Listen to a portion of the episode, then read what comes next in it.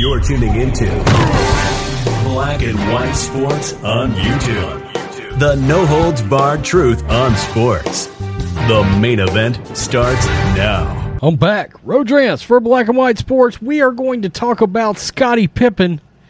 As we know, Scottie Pippen's out there trying to peddle a book and a bourbon.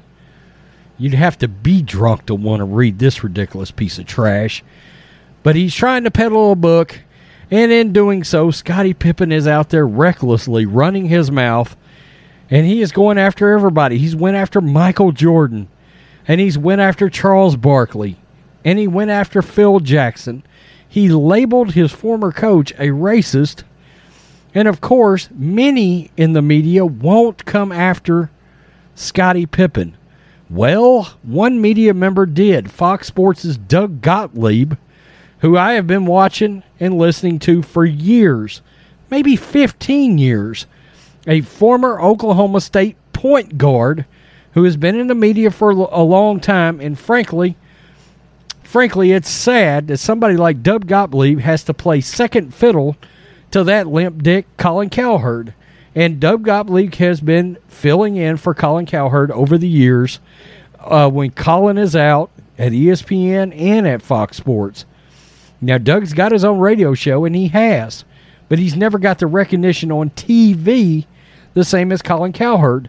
And Colin Cowherd addressed this, but it was one of the most pathetic takes I've ever heard.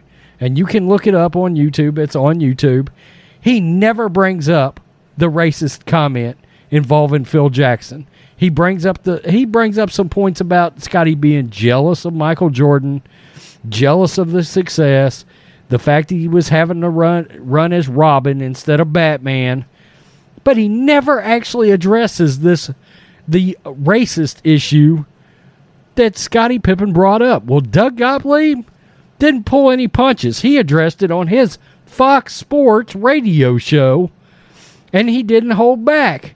This is why guys like Doug Gottlieb needs to be elevated. Well, it's time to start ignoring voices like Colin Cowherd. Fox Sports Doug Gottlieb slams idiot Scottie Pippen for calling Phil Jackson a racist. People don't get how staining that term is. Earlier this week, Hall of Fame basketball player Scottie Pippen doubled down on his claim that legendary NBA coach Phil Jackson is racist. According to Fox Sports radio host Doug Gottlieb, racist is a term that gets thrown around too lightly. The left throw it around daily. I mean, if you're a straight white male, man, that's the first thing they're going to call you. I don't think people understand how staining a term like you're racist is, Gottlieb said, especially to somebody who isn't. I have said that on this channel, I don't know how many times.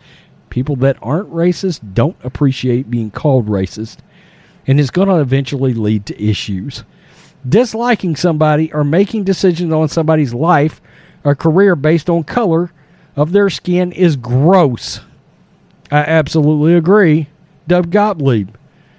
And of course, Scottie Pippen was mad because Phil Jackson, Phil Jackson drew up a play for Toni Kukoc in the NBA playoffs back in '94, and Kukoc took the last shot.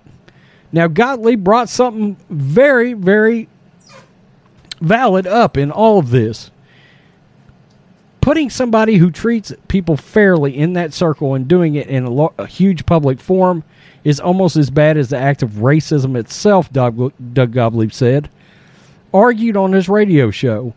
Scottie sounds like an idiot. He just does. I agree. He's a, an absolute tool.